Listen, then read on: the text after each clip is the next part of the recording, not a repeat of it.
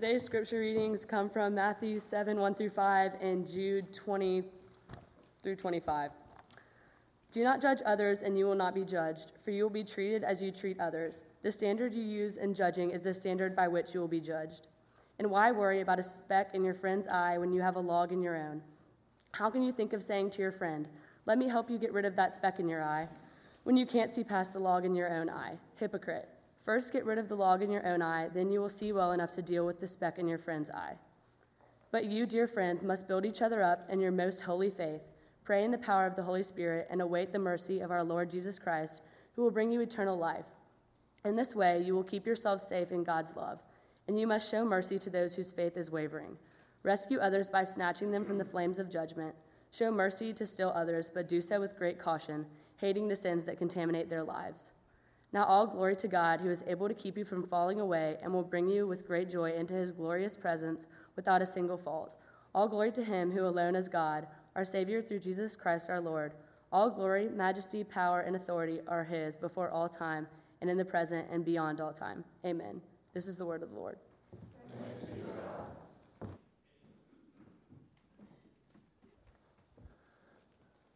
I know of two more recent variants of this account, but I have the original from a good source my dear friend Lance Howerton, uh, with whom uh, years ago uh, he was the camp director of the West Coast centrifuge team, and I was the camp pastor. And it was the summer that, I met the uh, clowning and dancing instructor, whose name was Deanna Frederick.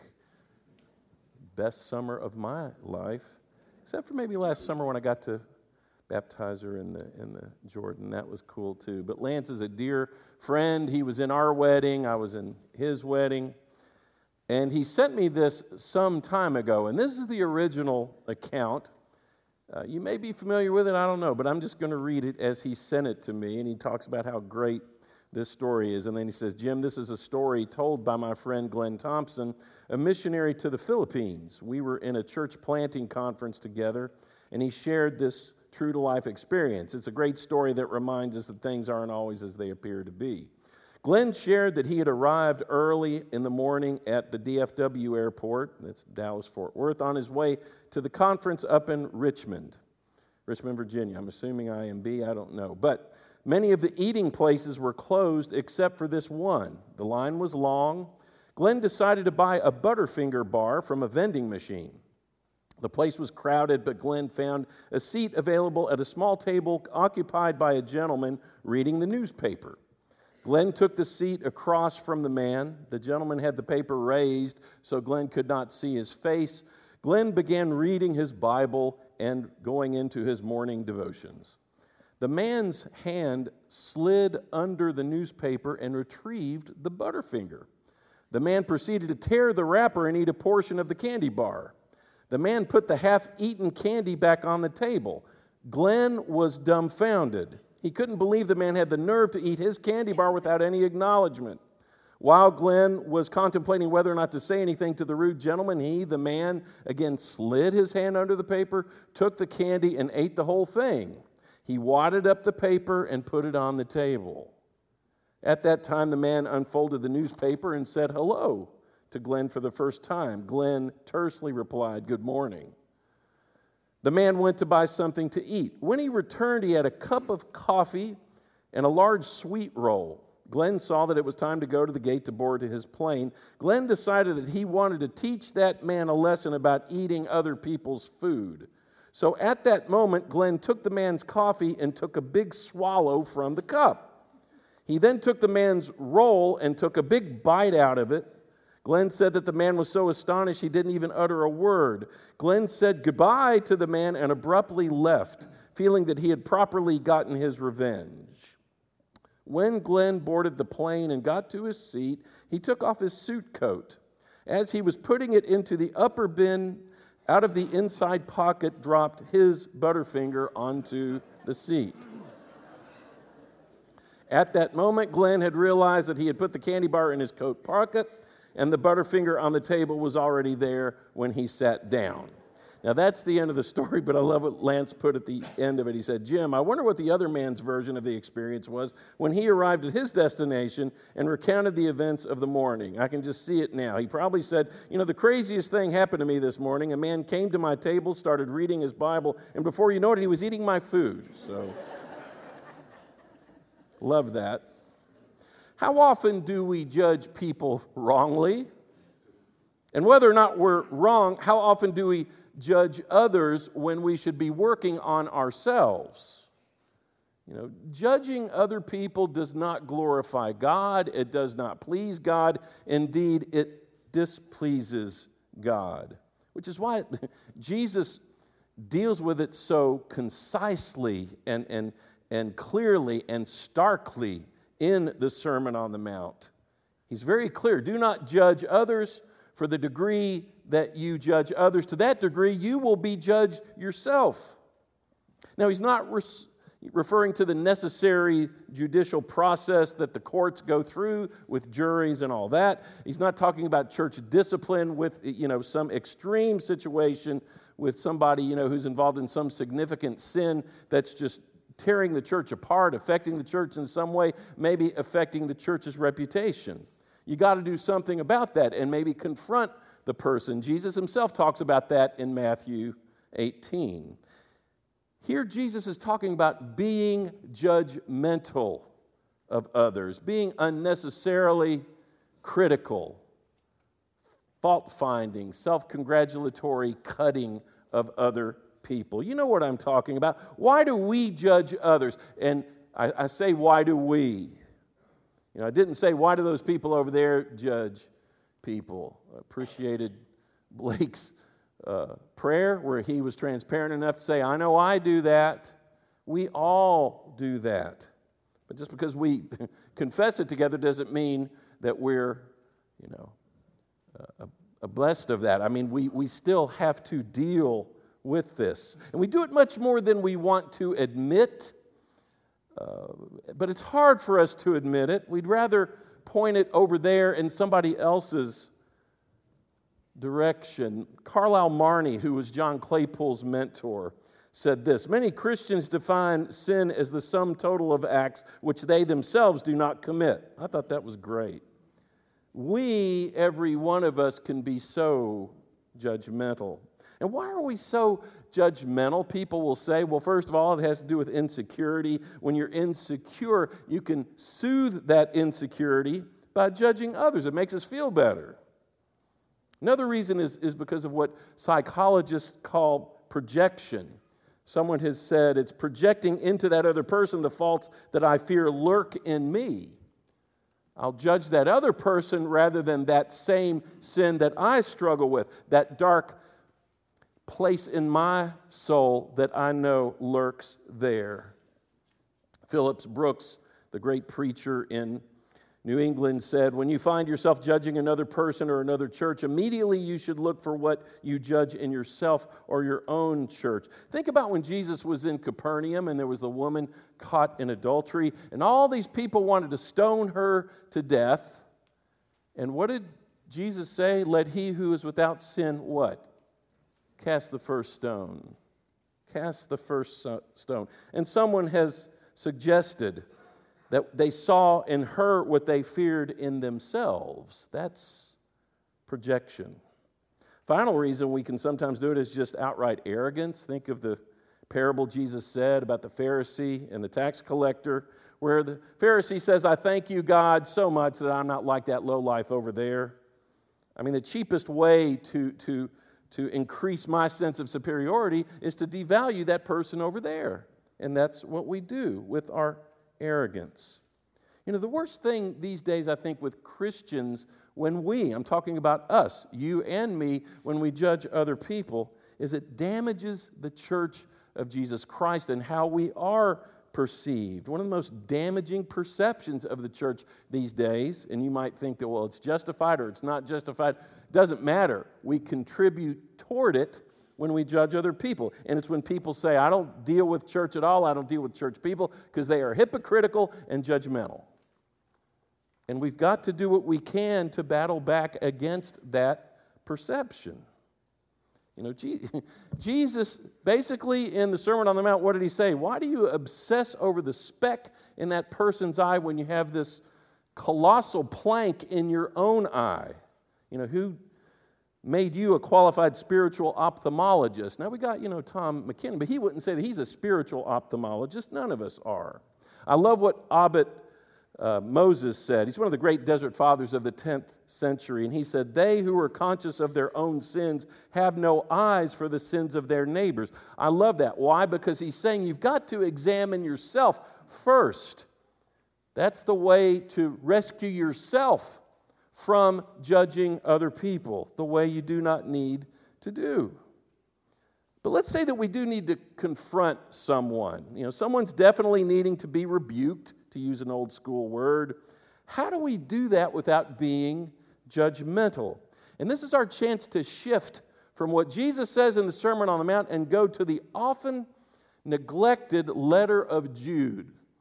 Bless Jude's heart. It's, it's kind of, you know, packed in there right between John's three letters toward the end and then the book of Revelation. Just kind of packed in there.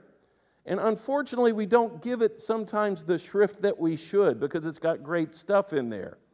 There was a legitimate concern that Jude had about a particular church. We're not sure exactly where it was, but we do know, in a sense, what was going on. There was some terrible, destructive behavior that was going on due to some really, really terrible falsified teaching of the gospel and of Scripture itself. And, and here Jesus is saying, you know, You've got to go confront somebody like that. Jude is saying you've got to go confront somebody like that, but can you do that without being judgmental? Well, you've got to, and Jude helps us with this. Jesus never said, don't go confront someone. He said, no, sometimes you've got to do that. And you've got to do that in, with the goal of restoring that person and their relationship with God, with other brothers and sisters, and do it in a way that's not judgmental but you've got to examine yourself first. So let's look at the what counselors would call the presenting problem. First of all, let's look at Jude 3 and 4. Dear friends, I had been eagerly planning to write you about salvation that we all share. I was going to talk about that, but now I find that I must write about something else, urging you to defend the faith that God has entrusted once for all time to his holy people. I say this because what? And here's the presenting issue. Some ungodly people have wormed their way into the churches. I love that. They've wormed their way into the churches, saying that God's marvelous grace allows us to live immoral lives. There's terrible immorality going on that's causing uh, divisiveness, it's destroy, destroying that fellowship. And how awful it is. Let's look at this uh, imagery that you have in verses 11 through 13 what sorrow awaits them, these people who are sinning. For they follow in the footsteps of Cain, who killed his brother. Like Balaam, they deceive people for money, and like Korah, they perish in their rebellion. When these people eat with you in your fellowship meals commemorating the Lord's love, they are like dangerous reefs that can shipwreck you. It's the first time I've ever seen shipwreck as a verb. They can shipwreck you, they are dangerous to you and your walk and your witness. And the imagery just gets even more amazing, you know. Uh, in fact, let's go to the next one. Let's go to, yeah. He says they are like shameless shepherds who care only for themselves. He just goes through this. They're like clouds blowing over the land without giving any rain. They are like trees in autumn that are doubly dead, for they bear no fruit and have been pulled up by the roots. Is he finished? No, a couple more images. They're like wild waves of the sea, churning up the foam of their shameful deeds. And finally, they are like wandering stars doomed forever to blackest darkness. I mean, Jude is saying this is serious, serious stuff, serious sin that is going on. And he's basically saying later on, these people need to be confronted. Well, okay, Jude, we're going to go after them. We're going to go confront them. How do we do this? What's our strategy? You got to have a good strategy, right? Well, first, let me just read the key verses of Jude 20 through 23, but then we're going to break it down. Let me just read this. But you, dear friends, must build each other up in your most holy faith, pray in the power of the Holy Spirit, and await the mer- mercy of our Lord Jesus Christ, who will bring you eternal life. In this way, you will keep yourself safe in God's love, and you must show mercy to those whose faith is, wa- is wavering. Rescue others by snatching them from the flames of judgment. Show mercy to still others, but do so with great caution, hating the sins that contaminate their lives. Okay, now that's, that's what he says, but really it's a seven step strategy. I mean, it's really well laid out, but I want you to watch this, and, and, and I'm kind of listing them a little bit and I'm contemporizing them just a little bit based on what the original uh, Greek says here. So let's go through this. Here's, here's the seven step strategy. First of all, build each other up in the holy faith. When you're going to go confront these people who are in sin, but you want to do it in a way that's not judgmental, what do you do? First of all, build up each other in the holy faith. Go to the next one. Pray in the power of the Holy Spirit. Okay, number three. Await the mercy of our Lord Jesus Christ. Go to the next one. Keep yourselves safe in God's love. Number five, show mercy to those wavering in faith. Number six, rescue those who might face ultimate judgment. And finally, show mercy even to those who are the leaders of false teaching and immoral living, but do so with caution. Now, very, very interesting. I want if, if there's nothing else I want you to know about, go to the very next one here because I want to highlight the first four. The majority of these, four out of the seven, okay? Look at those first four. This seven step strategy in confronting that other person who is lost in sin. Who are those first four steps aimed at? Is it the sinners that you're going to confront? Who's it aimed at? Those of us who are going. Jude is saying, look at yourself, first of all. Get yourself straight before you go. Prepare yourself. Examine your own sin and your own life before you're even going to go and show your concern for their sin. Build each other up in the holy faith. What does that mean, really? When it says in the holy faith, really the key word there is holy.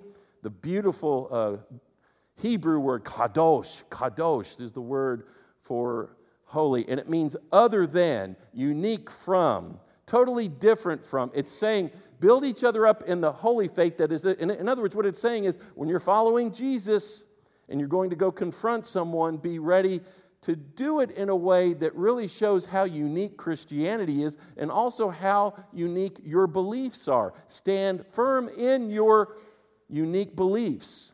But in order to do that, encourage one another, build one another up in that. That's great. You get together, you pray for each other before you go out and confront. That's what it's saying there. Do make sure you do this in a way that's uniquely Christ-like and Christ following. Secondly, pray in the power of the Holy Spirit. Well, my goodness, that means what? Be sure that you pray that the Holy Spirit will guide you, will give you the words to speak to that person, that the words that you speak will help and that the Holy Spirit will work through you to what? Convict that person. Old, old uh, school word, but it's still a great word. Convict that person of the sin that they're going through right now. Pray in the power of the Spirit. And then what? Await the mercy of our Lord Jesus Christ, just as we await the mercy for Christ whenever we sin. Await for that on behalf of that person you're going to go talk to, that they might receive that mercy as well and see you as a merciful agent of that grace of Jesus Christ. And finally, keep yourselves safe in God's love. Protect yourself in God's love so that you can pass on that protective love to that person who obviously needs it because they're dying spiritually. But check out yourself first. And then it goes on show, and, and look, key words mercy particularly show mercy to those wavering in the faith okay you're, you're finally ready. You're prepared. You go and show mercy. And then you want to you do it with the heart of rescuing them from what could be ultimate judgment you know at, at the very presence of god almighty himself. And show mercy even to the real bad folks who are really the ones who are stirring the pot with all this, who are the, really the leaders in this. So that's great. But if anything else, I would want you to remember that the first four of those seven, before you go, before you want to judge someone anyway, and it's not justified, well, that's bad enough. But when you know that there's a point where you need to go and confront someone, rebuke someone, but do it in a way that's not judgmental, follow this way. First of all, examine yourself. Sometimes you might be called with some people in, who really could face some serious consequences. And what we need to do is to look at them through grace giving eyes, through the lenses of really the way Jesus wants us to look upon them. And we've got to start by looking at our own faults, our own vulnerability to the same kind of sin that they have, because it's so easy for us going back to project onto them, right? So we don't have to deal with those same vulnerabilities that you and I have. Got to start with ourselves. I'm going to close with a parable that's not in the Bible. Jesus didn't say it. And, and I just read it one time, and I don't remember where I got it, but, but I, I gave it a, a title, and it's The Parable of Your Window. The Parable of Your Window. And it's very brief. Let me just read it. A young couple moved into a new neighborhood. The next morning, while they were eating breakfast, the young woman looked out their window and saw her neighbor hanging the washing on the lines outside. The young woman frowned and said, That laundry is not very clean. She doesn't know how to wash correctly. Perhaps she needs better laundry detergent. Her husband looked on and remained silent.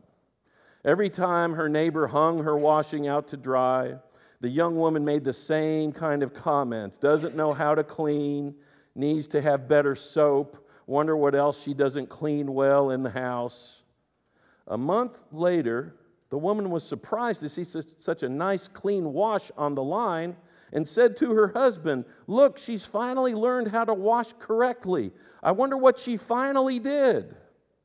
The husband replied, It's what I finally did. I got up early this morning and cleaned our window. Maybe we need to clean our window. Let's pray together. I, I, want, I want to ask you to, to meditate on this for just a moment. And in a spirit of prayer and, and grace, think of someone whom you have struggled with uh, wanting to judge, even enjoying judging them for whatever reason. Someone you, you might not know, know very well. It might be a group of people, a type of people. Or it might be someone you know very well. But you need to stop. It's not pleasing to God, it's not glorifying to God. And if nothing else, your goal should be to restore and reconcile. Who would that person be? Who would that people group be? Who is someone who you tend to judge way too much, even when you don't know the full story? And even when you don't know how you might have been if you had been in the same circumstances as that person, those people. And I would just like to ask that you silently pray that you be better at examining yourself first and looking through the window of grace. Will you do that for just a moment?